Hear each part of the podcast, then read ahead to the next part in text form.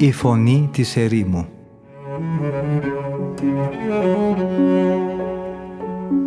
Συνομιλίες με τους Αγίους Πατέρες της ερήμου Την εκπομπή παρουσιάζει ο πρωτοπρεσβύτερος Ματθαίος Χάλαρης.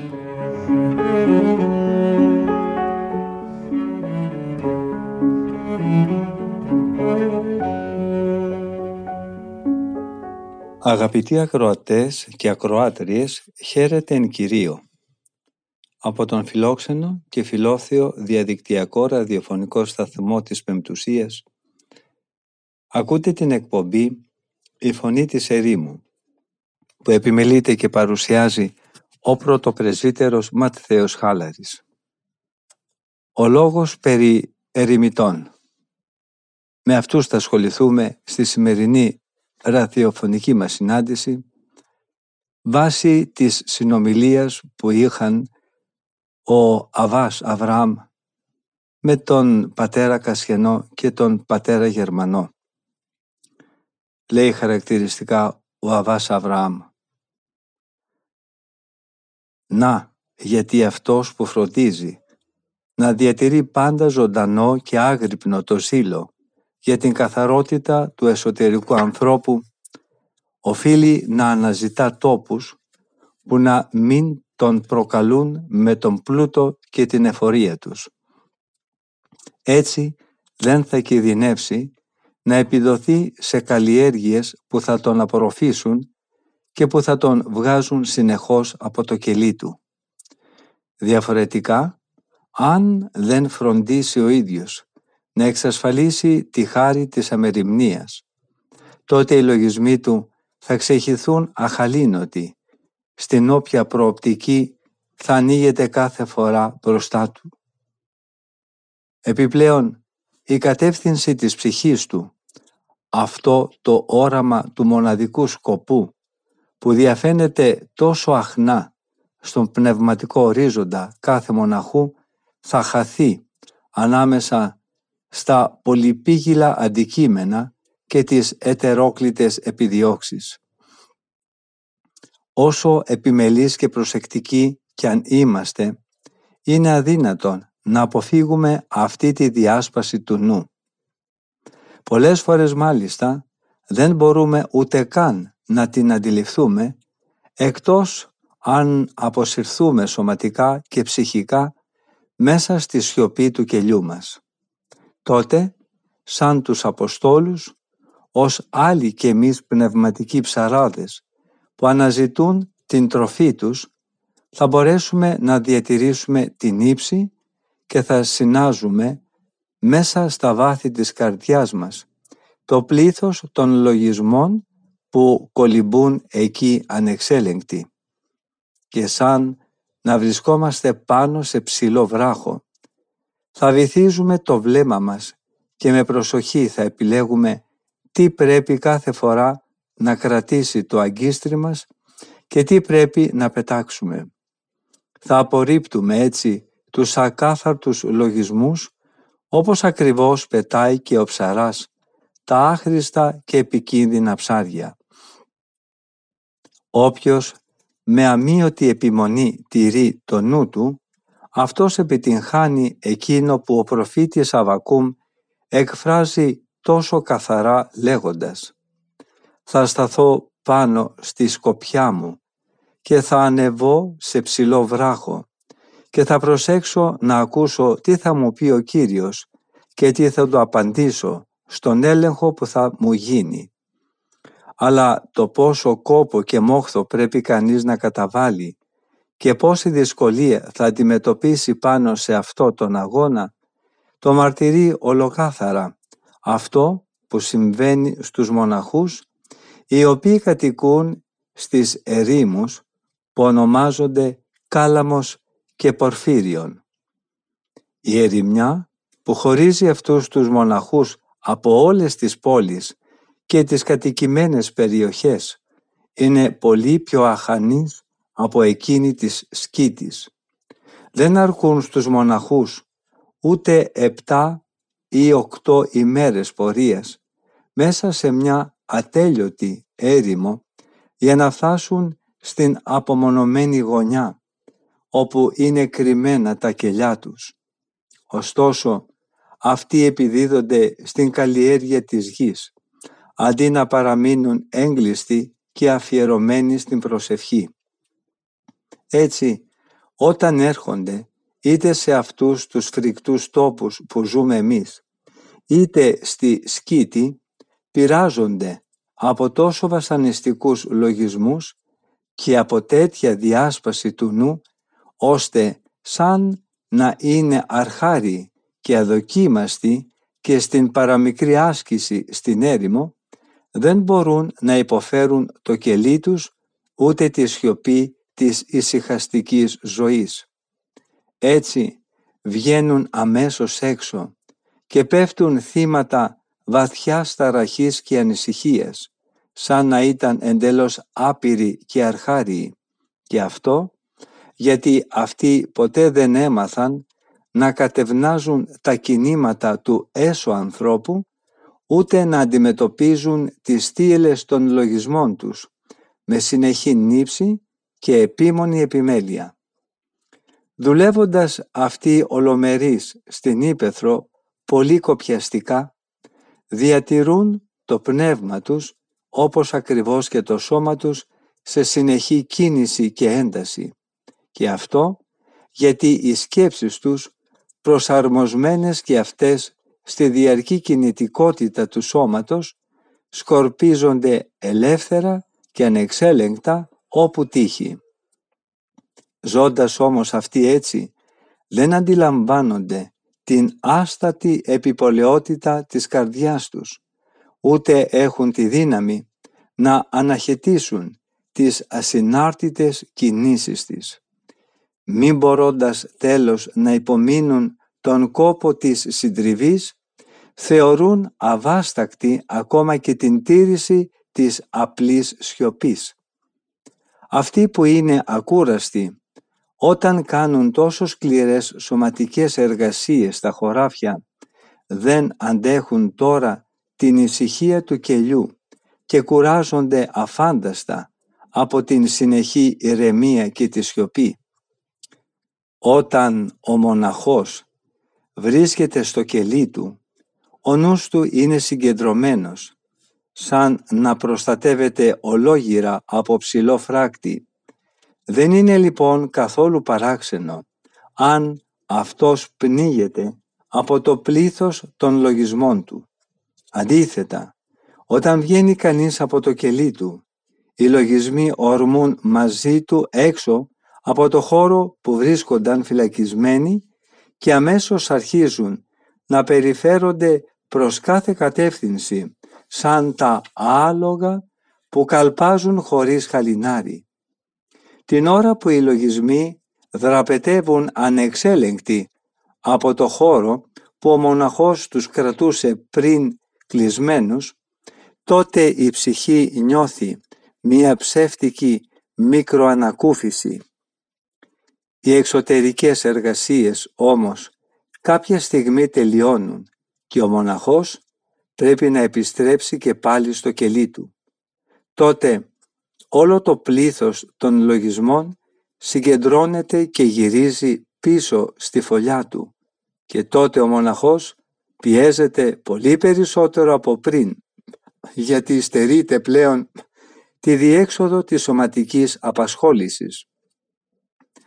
Παρατηρήστε αυτούς που δεν μπορούν ή δεν έμαθαν ακόμα να αντιστέκονται στις πιέσεις που ασκούν πάνω τους τα θελήματά τους. Αυτοί όταν βρίσκονται στο κελί τους και η ακιδεία επιτίθεται πιο βία στην καρδιά τους που δεν είναι συνηθισμένοι σε τέτοιες ευνηδιαστικές εφόδους, τότε καταλαμβάνονται από μεγάλη αγωνία. Αν όμως τότε αυτοί χαλαρώσουν την αυστηρότητα του κανόνα τους και αρχίσουν να βγαίνουν συχνά από το κελί τους, ασφαλώς εκεί που νόμιζαν ότι θα βρουν τη γιατριά τους, θα συναντήσουν καινούρια μάστιγα και μάλιστα πιο φοβερή. Σε μια τέτοια περίπτωση αυτοί θα το πάθουν σαν μερικούς αρρώστους, οι οποίοι φαντάζονται ότι θα σβήσουν τη φλόγωση του πυρετού τους πίνοντας κρύο νερό. Αλλά είναι προφανές ότι με το κρύο νερό φουντώνει περισσότερο παρά καταστέλλεται η φλόγα που τους τυραννάει. Γιατί τη στιγμιαία ανακούφιση που θα νιώσουν με το δροσερό νερό θα την ακολουθήσει ένα πολύ πιο έντονο και τυραννικό αίσθημα δίψας.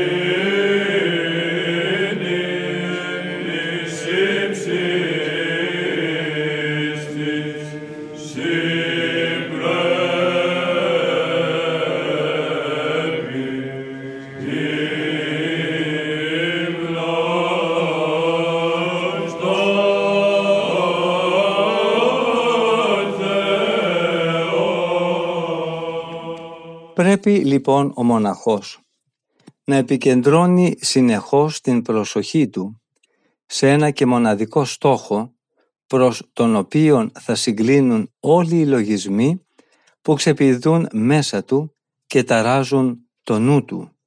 Και αυτός ο μοναδικός στόχος είναι η μνήμη του Θεού. Ο μοναχός μοιάζει με άνθρωπο που θέλει να κτίσει μια θολωτή στέγη αυτός πρέπει αρχικά να υπολογίσει τις διαστάσεις του θόλου και κυρίως να εντοπίσει το κέντρο, πράγμα που είναι σημείο εξαιρετικά λεπτό. Αν ο οικοδόμος επιχειρούσε να ολοκληρώσει αυτό το έργο χωρίς να έχει από πριν υπολογίσει αυτό το κεντρικό σημείο όσο ευφυής και ικανός κι αν είναι, ασφαλώς δεν θα κατάφερνε να κατασκευάσει ένα ακριβή και ισόμετρο θόλο. Γιατί δεν μπορεί ένας τεχνίτης να αντιληφθεί με μια απλή μόνο ματιά αν έχει ξεφύγει το κέντρο και αν η καμπύλη του θόλου δεν έχει την απαιτούμενη ακρίβεια.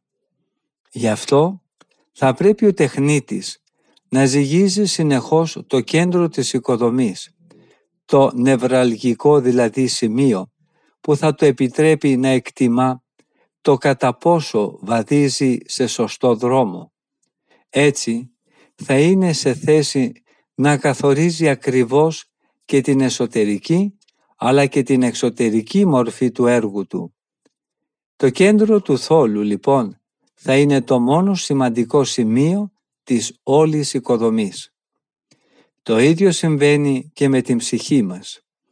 Αν ο μοναχός δεν κάνει την αγάπη του Κυρίου του σταθερό κέντρο, γύρω από το οποίο να κινούνται σαν ακτίνες όλα τα έργα του και αν δεν διορθώσει τους λογισμούς του και αν δεν πορευθεί με βάση την πηξίδα της αγάπης δεν θα πετύχει ποτέ να κατασκευάσει σωστά το πνευματικό του οικοδόμημα, εκείνος στο οποίο αναφέρεται ως σοφός αρχιτέκτονας ο Απόστολος Παύλος ο οποίος λέει «Σαν σοφός αρχιτέκτονας έβαλα στερεό θεμέλιο».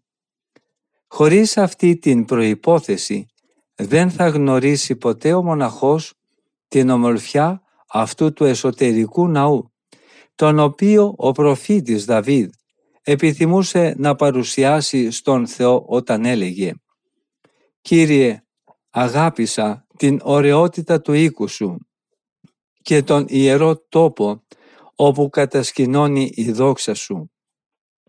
Αλλά αντί για λαμπρό ναό, θα ανυψώσει άτεχνα μέσα στην καρδιά του ένα ακαλέστητο οικοδόμημα, ανάξιο του Αγίου Πνεύματος που αναπόφευκτα σε λίγο διάστημα θα καταστραφεί. Αντί δηλαδή αυτό να αξιωθεί να δεχθεί μέσα του τον θείο ένικο, θα πέσει και θα ερυπωθεί. Το λόγο τώρα παίρνει ο πατήρ Γερμανός, ο οποίος λέει «Σας είμαστε ευγνώμονες για όσα μας διδάξατε, Αβά, αναφορικά με τη ζωή και τον αγώνα μας μέσα στο κελί.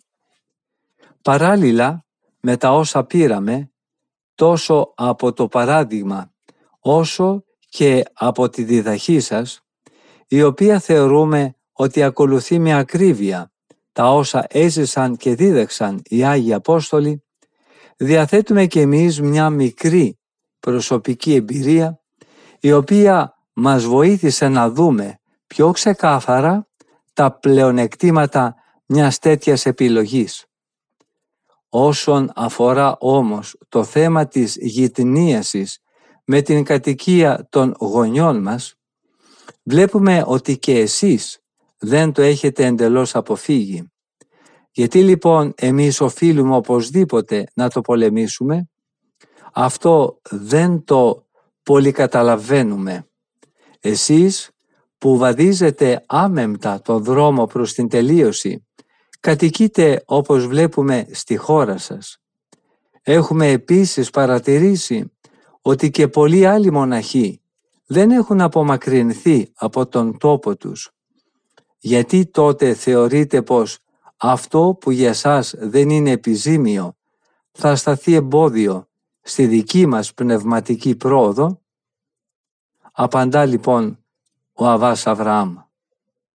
Παρατηρούμε, πατέρες, ότι μερικές φορές από μια σωστή ενέργεια δημιουργείται κακό προηγούμενο.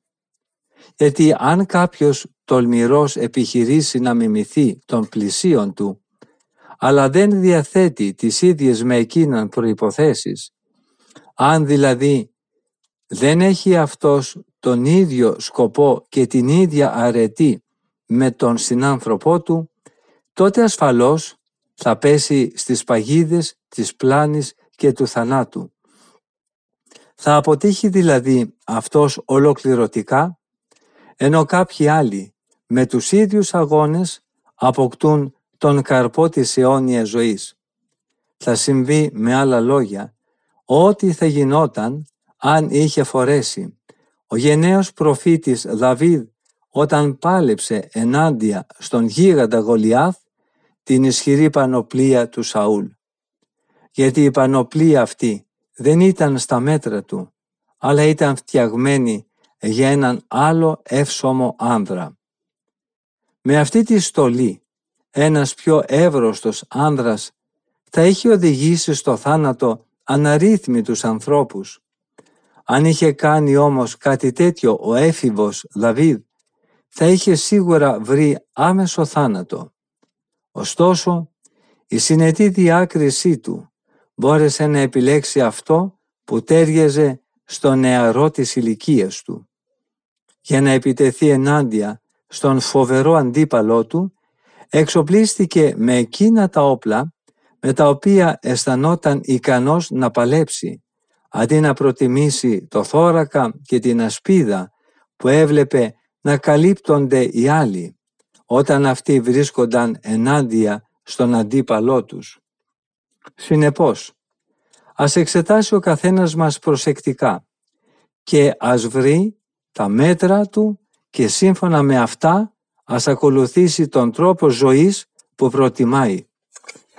Όλες οι κλήσεις είναι καλές, αλλά δεν ταιριάζουν εξίσου σε όλους.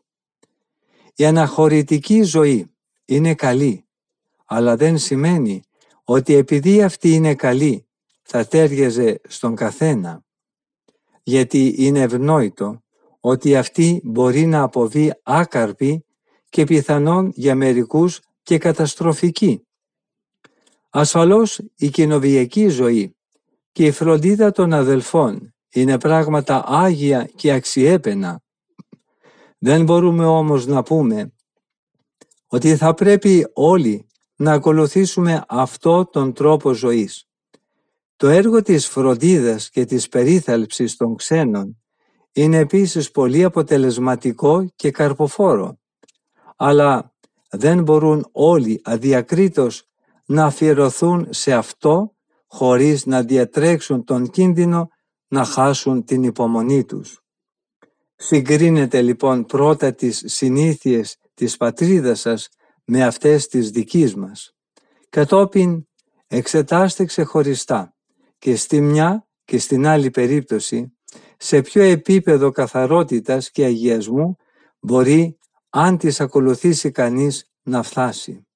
Αυτό που για παράδειγμα είναι σκληρό και αδύνατον για σας που έχετε μεγαλώσει σε άλλη χώρα, για τους ντόπιους είναι εξαιτίας του εθισμού τους σε αυτό τον τρόπο ζωής δεύτερη φύση τους.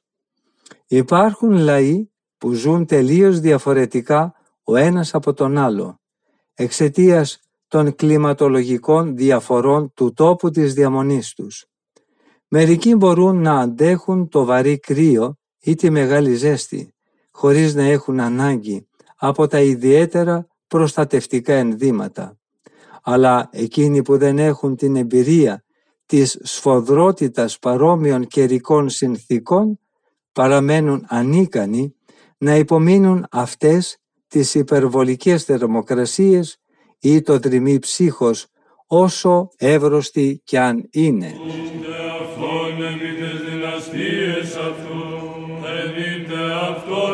κατά το πλήθος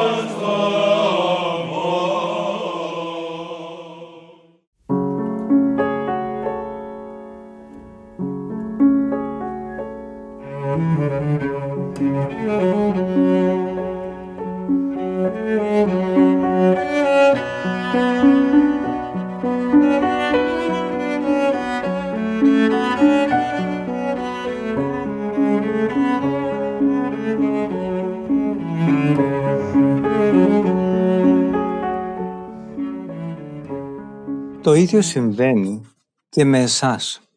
Καταβάλλετε εδώ όλες σας τις φυσικές και πνευματικές δυνάμεις, ώστε να μπορέσετε να ξεπεράσετε τις συνήθειες που είχατε αποκτήσει στην πατρίδα σας. Αν υποθέσουμε πως εντελώς αδιάκριτα, γυρίζοντας στην πατρίδα σας, θέλετε να εφαρμόσετε τον τρόπο της ζωής που είδατε να ακολουθούν εδώ οι μοναχοί, σκεφτείτε, θα αντέξετε; Θα μπορέσετε, για παράδειγμα, να υποφέρετε την έλλειψη τελείως απαραίτητων ενδυμάτων και να φοράτε ό,τι ακριβώς φοράμε και εμείς εδώ στην Αίγυπτο; Γιατί σε αυτή τη χώρα η μοναστική παράδοση σχετικά με τα μοναχικά ενδύματα σας έχει δώσει κατά κάποιο φυσικό τρόπο τη δυνατότητα να αγωνιστείτε και να συμμορφωθείτε με τον ίδιο τρόπο ζωής που ακολουθούμε και εμείς. Αν τώρα νομίζετε ότι η διάθεση και η σταθερότητα της αποταγής που έχετε εδώ θα παραμείνει ζωντανή μέσα σας και όταν βρεθείτε στην πατρίδα σας τότε μπορείτε ασφαλώς να ζείτε κοντά στους γονείς και στα αδέλφια σας. Αλλά για να μπορέσετε να μετρήσετε σωστά και υπεύθυνα τη δύναμη που έχετε μέσα σας, θα σας διηγηθώ με λίγα λόγια μια ιστορία της οποίας ήρωας ήταν ένας γέροντας που ονομαζόταν Απολό. Αν μετά από αυτή τη διήγηση, ελέγχοντας την καρδιά σας, βρείτε ότι δεν υστερείτε σε τίποτε από Αυτόν, τότε είστε ελεύθεροι να πάτε να κατοικήσετε ακίνδυνα στην πατρίδα σας κοντά στους γονείς σας. Τότε μπορείτε να είστε σίγουροι ότι η αποταγή των εγκοσμίων, την οποία έχετε οι ίδιοι ελεύθερα επιλέξει και ο ζήλος που σας έχει οδηγήσει στα μέρη μας, δεν θα μεταβληθούν ούτε θα παρεμποδιστούν από την αγάπη σας προς την οικογένεια και από τις φυσικές ομορφιές της πατρίδας σας. Ας έρθουμε όμως στη διήγηση της ιστορίας του γέροντα Απολό.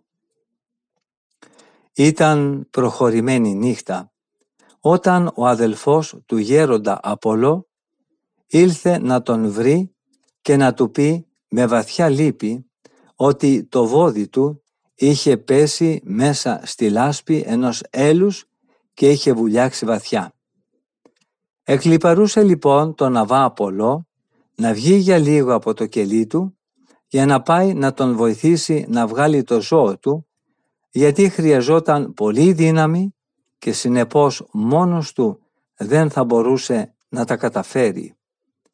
Γιατί, του λέει ο Αβάς Απολός, δεν ζήτησες από τον μικρότερο αδελφό μας που ήταν πιο κοντά από μένα στο δρόμο σου να σε βοηθήσει; Ο άλλος όμως αδελφός είχε πεθάνει και ο αδελφός που βρισκόταν στην ανάγκη σκέφτηκε. Σίγουρα θα έχει ξεχάσει ο γέροντας ότι ο αδελφός μας αυτός έχει πεθάνει εδώ και πολύ καιρό. Η πολλή εγκράτεια και η μοναξιά θα του έχει εξασθενήσει τη μνήμη. Και πώς του απαντάει εκείνος θα μπορούσα να φωνάξω από τον τάφο ένα άνθρωπο που είναι πεθαμένος εδώ και 15 χρόνια.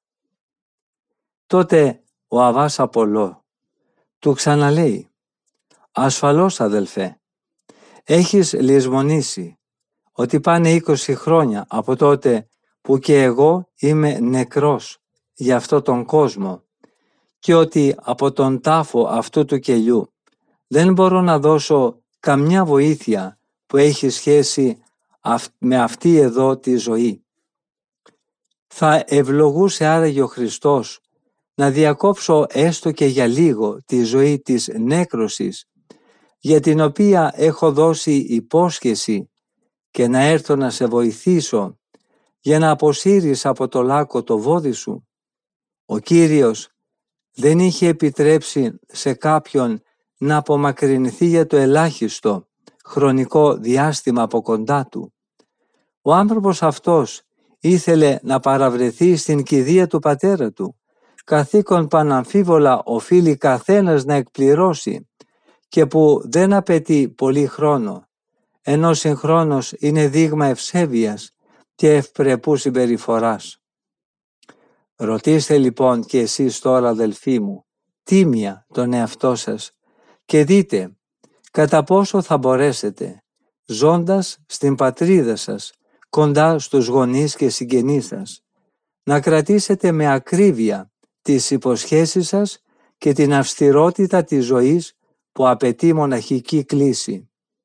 Αν βλέπετε ότι έχετε φτάσει στα μέτρα αυτού του γέροντα, τότε να είστε βέβαιοι ότι η γυτνίαση με τους γονείς σας και τα αδέλφια σας δεν θα σας βλάψει σε τίποτα, γιατί αν εγκατασταθείτε κοντά τους, χωρίς να πάψετε να θεωρείτε τους εαυτούς σας νεκρούς για αυτούς και για τον κόσμο, αν δεν τους προσφέρετε τη βοήθειά σας και αν η δική τους συμπαράσταση δεν σας αναγκάζει να ελαττώσετε την αγωνιστική σας διάθεση, τότε πράγματι δεν έχετε σε τίποτα να φοβηθείτε από την παραμονή σας στην πατρίδα σας. Πατήρ Γερμανός, είναι αλήθεια ότι σε αυτό το σημείο δεν αφήνεται κανένα περιθώριο για αμφιβολίες, Αβά. Πράγματι, είναι βέβαιο ότι δεν θα μπορούσαμε ζώντας κοντά στους γονείς μας να αντινόμαστε με αυτό τον αξιολύπητο τρόπο ούτε να περπατάμε καθημερινά ξυπόλυτοι όπως κάνουμε εδώ. Ούτε ασφαλώς θα καταβάλαμε κόπο για να προμηθευτούμε τα αναγκαία για τη ζωή μας, όπως για παράδειγμα να μεταφέρουμε το νερό στους ώμους μας από απόσταση τριών μιλίων. Ο φόβος όμως, μήπως τους κάνουμε να ντρέπονται για μας, θα μας εμπόδιζε να ενεργούμε με αυτό τον τρόπο μπροστά στα μάτια τους.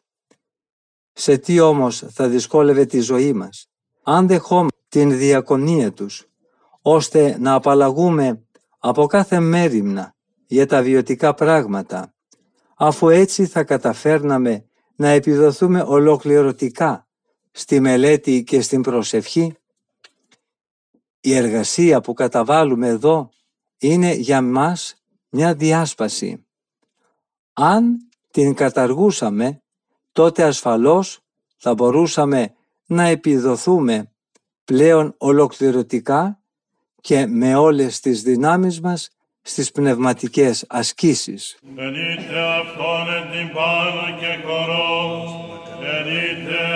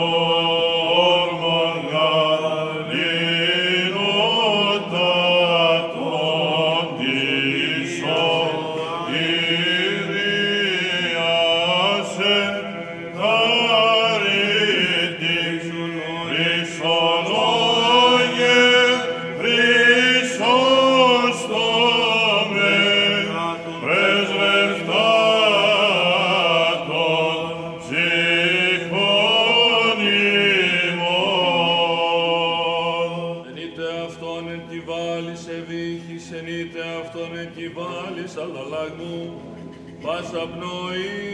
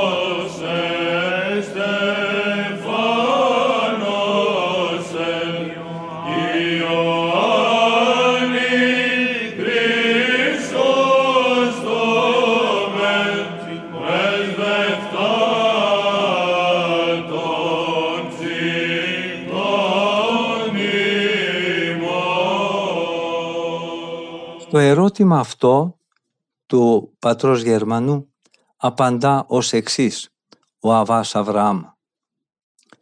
Δεν θα σας αντιπαραθέσω σε αυτό το σημείο τη δική μου άποψη αλλά τη γνώμη του Μεγάλου Αντωνίου.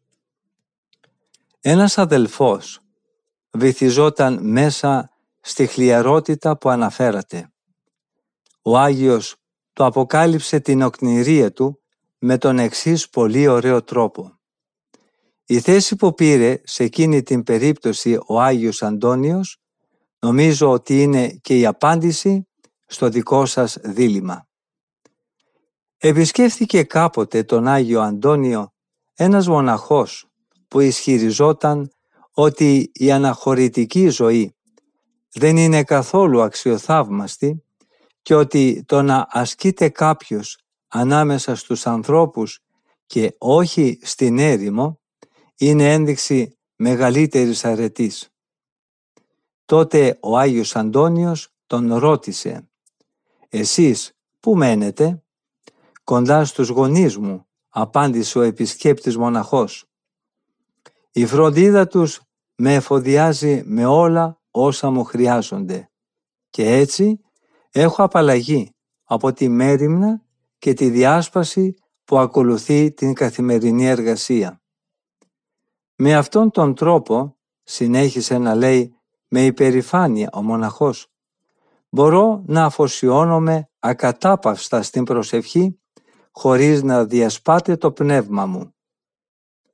Ο Άγιος Αντώνιος τότε του είπε «Αν όμως συμβεί αδελφέ μου κάτι δυσάρεστο στους δικούς σου, εσύ θα παραμείνεις απαθής χωρίς να νιώσεις καμιά θλίψη. Η ευημερία τους επίσης δεν θα σου δίνει χαρά. Ο μοναχός ομολόγησε ότι ασφαλώς θα επηρεαζόταν εξίσου και από τα καλά και από τα κακά που θα συνέβαιναν σε αυτούς. Τότε θα πρέπει να ξέρεις, αποκρίθηκε ο Άγιος Αντώνιος, ότι θα κριθείς στον μέλλοντα αιώνα, μαζί με εκείνους με τους οποίους θα έχεις μοιραστεί στη γη τα κέρδη και τις ζημίες, τις χαρές και τις λύπες. Και δεν είναι μόνο αυτή η ζημιά που θα σου επιφέρει η μεγάλη χλιαρότητα μέσα στην οποία τώρα ζεις. Ζημιά που στην πραγματικότητα δεν την αισθάνεσαι αυτή τη στιγμή. Γιατί τώρα εσύ μοιάζεις με εκείνον που αναφέρεται στο βιβλίο των παροιμιών, το οποίο λέει «Με χτυπούν και δεν πονάω, με χλεβάζουν και εγώ δεν καταλαβαίνω τίποτε. Είμαι αυτόν που εννοεί ο προφήτης Οσιέ όταν λέει «Ξένα έθνη κατεβρόχθησαν τα αγαθά του και αυτός δεν κατάλαβε τίποτε». Η ζημιά συνίσταται στο ότι η ψυχή σου μεταβάλλει συνεχώς διάθεση ανάλογα με τα γεγονότα που συμβαίνουν και έτσι βυθίζεται ασταμάτητα σε γήινες σκέψεις. Η οκνηρία σου όμως έχει και ένα άλλο ακόμα μειονέκτημα. Στερεί από σένα τους καρπούς που θα αποκτούσες με τον κόπο σου και από την αμοιβή που θα έπαιρνες για αυτήν την εργασία σου. Γιατί στηριγμένος στην γενεοδορία των γονέων σου, ξεχνάς ότι πρέπει να κερδίζεις με τον κόπο σου τα αναγκαία για τη συντήρησή σου, όπως μας λέει ο Απόστολος. Σεις οι ίδιοι γνωρίζετε ότι στις δικές μας ανάγκες και σε αυτές των συντρόφων μου υπηρέτησαν αυτά τα ροζιασμένα χέρια και για να μας φανερώσει ότι αυτό το αφήνει σαν υπόδειγμα ώστε να κάνουμε και εμείς το ίδιο γράφει αλλού. Δεν ζήσαμε εις βάρος σας, ούτε πήραμε δωρεάν τα μέσα της συντηρήσεώς μας, αλλά εργαστήκαμε με κόπο και μόχθο, νύχτα και ημέρα για να μην σας επιβαρύνουμε. Πράγματι, ο Απόστολος απευθύνοντας τις τελευταίες συστάσεις του προς τους πρεσβυτέρους της Εκκλησίας της Εφέσου, τους υπενθυμίζει ότι ακόμα και μέσα στο ιερό έργο του κηρύγματος του Ευαγγελίου, ο ίδιος δεν έπαυσε να εργάζεται τόσο για τη συντήρηση τη δική του, όσο και για τη συντήρηση των συνεργατών του στην αποστολική ζωή, οι οποίοι λόγω της απασχόλησής τους με τη διακονία του Ευαγγελίου δεν είχαν χρόνο να εργαστούν. Σεις οι ίδιοι, λέει, γνωρίζετε ότι στις δικές μας ανάγκες και σε αυτές των συντρόφων μου υπηρέτησαν αυτά τα ροζιασμένα χέρια και για να δείξει σαφώς ότι αυτό το έκανε για να δώσει στους χριστιανούς το καλό παράδειγμα, κάπου αλλού επίσης λέει «Δεν ζήσαμε εις βάρος σας, ούτε πήραμε δωρεάν τα μέσα της συντηρήσεώς μας, αλλά εργαστήκαμε με κόπο και μόχθο, νύχτα και ημέρα, για να μην σας επιβαρύνουμε». Θα μπορούσαμε και εμείς, συνέχισε ο Άγιος Αντώνιος, να έχουμε τη βοήθεια των γονιών μας, αλλά προτιμήσαμε από όλα τα πλούσια έργα τους, αλλά και τα πλούτη τους, τη φτώχεια με την οποία βλέπετε να ζούμε. Θελήσαμε, αντί να στηριχθούμε στην βοήθειά τους, να κερδίσουμε με τον υδρότα του προσώπου μας, την καθημερινή τροφή μας. Στέρηση που θεωρούμε πως είναι ανώτερη από την επιπόλαια μελέτη της Αγίας Γραφής και από τις άκαρπες αναγνώσεις που τόσο εσύ εκθιάζεις. Και σίγουρα θα κάναμε και εμείς πολύ ευχαρίστως αυτό που κάνεις και εσύ αν τα παραδείγματα των Αποστόλων και οι διδασκαλίες των γειτόνων μας γερόντων μας το είχαν υποδείξει και αν αυτοί μας είχαν πει ξεκάθαρα ότι κάτι τέτοιο θα μας ωφελούσε περισσότερο. Να ξέρεις όμως ότι στη μέθοδο που προτείνεις υπάρχει επιπλέον και ένα πιο σοβαρό μειονέκτημα και αυτό είναι το ότι ενώ εσύ είσαι υγιής και ρωμαλαίος βασίζεσαι για τη συντήρησή σου στα χρήματα των άλλων. Αυτό επιτρέπεται να συμβαίνει μόνο στους ασθενείς και στους ανίκανους για εργασία. Στην πραγματικότητα, εκτός από την τάξη των μοναχών που σύμφωνα με το παράγγελμα του Αποστόλου ζουν από την προσωπική τους εργασία, όλο το ανθρώπινο γένος περιμένει τη βοήθεια που στηρίζεται στη συνεργασία και στην αγάπη του πλησίον. Γιατί όχι μόνο αυτοί που καυχόνται ότι συντηρούνται από την περιουσία των γονέων τους ή από την εργασία των δούλων τους ή και από τους καρπούς των χωραφιών τους, αλλά και οι ίδιοι οι βασιλείς είναι εξαρτημένοι για την εξασφάλιση της συντήρησής τους από τον κόπο των άλλων. Γι' αυτό ακριβώς οι πατέρες λένε απερίφραστα πως κάθε τι από τα αναγκαία για την καθημερινή μας συντήρηση που δεν προέρχεται από την εργασία και από τον κόπο μας πρέπει να δίδεται σε φιλανθρωπίες. Οι πατέρες εφαρμόζουν σε αυτό το σημείο τη διδασκαλία του Αποστόλου που απαγορεύει στους οκνηρούς να ζουν από τη γενεοδορία των άλλων και λέει «Εάν κάποιος δεν εργάζεται, δεν πρέπει ούτε να τρώει». Αυτά, είπε ο Άγιος Αντώνιος σε εκείνο το μοναχό. Αυτό το παράδειγμα άφησε και σε εμάς να αποφεύγουμε δηλαδή τις επιζήμιες εξυπηρετήσεις που μας προσφέρουν οι γονείς και γενικά όλοι εκείνοι που με την προσφορά τους καλύπτουν τα έξοδα της συντήρησής μας και εξασφαλίζουν την παραμονή μας σε ένα όμορφο και ευχάριστο τόπο. Μας διδάσκει επίσης ο Άγιος ότι πρέπει να βάζουμε πάνω από όλα τα πλούτη αυτού του κόσμου τις αμμώδεις αυτές εκτάσεις και τις άγονες περιοχές, οι οποίες έχουν τόσο καταστραφεί από τις θαλάσσιες πλημμύρες και πάνω στις οποίες κανένας δεν ασκεί πλέον δικαίωμα κατοχής ή ιδιοκτησίας. Και αυτό γιατί χωρίς αμφιβολία θέλουμε να αποφύγουμε την εγκύτητα με τους ανθρώπους και έτσι να μένουμε προστατευμένοι μέσα σε αυτή την απρόσιτη και απομονωμένη περιοχή. Κατοικούμε επίσης σε αυτούς τους απαράκλητους τόπους για να μην μας απορροφά η καλλιέργεια του εδάφους κατά την οποία η ψυχή αποσπασμένη από το ουσιαστικό της αντικείμενο θα καταδικαζόταν σε πνευματική στηρότητα και ακαρπία. Στο σημείο όμως αυτό, αγαπητοί αδελφοί μου, φτάσαμε στο τέλος και της σημερινής ραδιοφωνικής επικοινωνίας μας. Ευχαριστούμε πολύ όλους και όλες εσάς που είχατε την καλοσύνη να μείνετε μαζί μας ακούγοντας τα σοφά λόγια του Αβά Αβραάμ περί αναχωρητισμού. Θα συναντηθούμε και πάλι στην ίδια ραδιοφωνική συχνότητα της Πεμπτουσίας την επόμενη εβδομάδα, την ίδια μέρα και ώρα.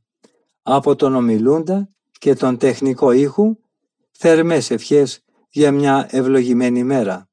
Ο Θεός με θυμών.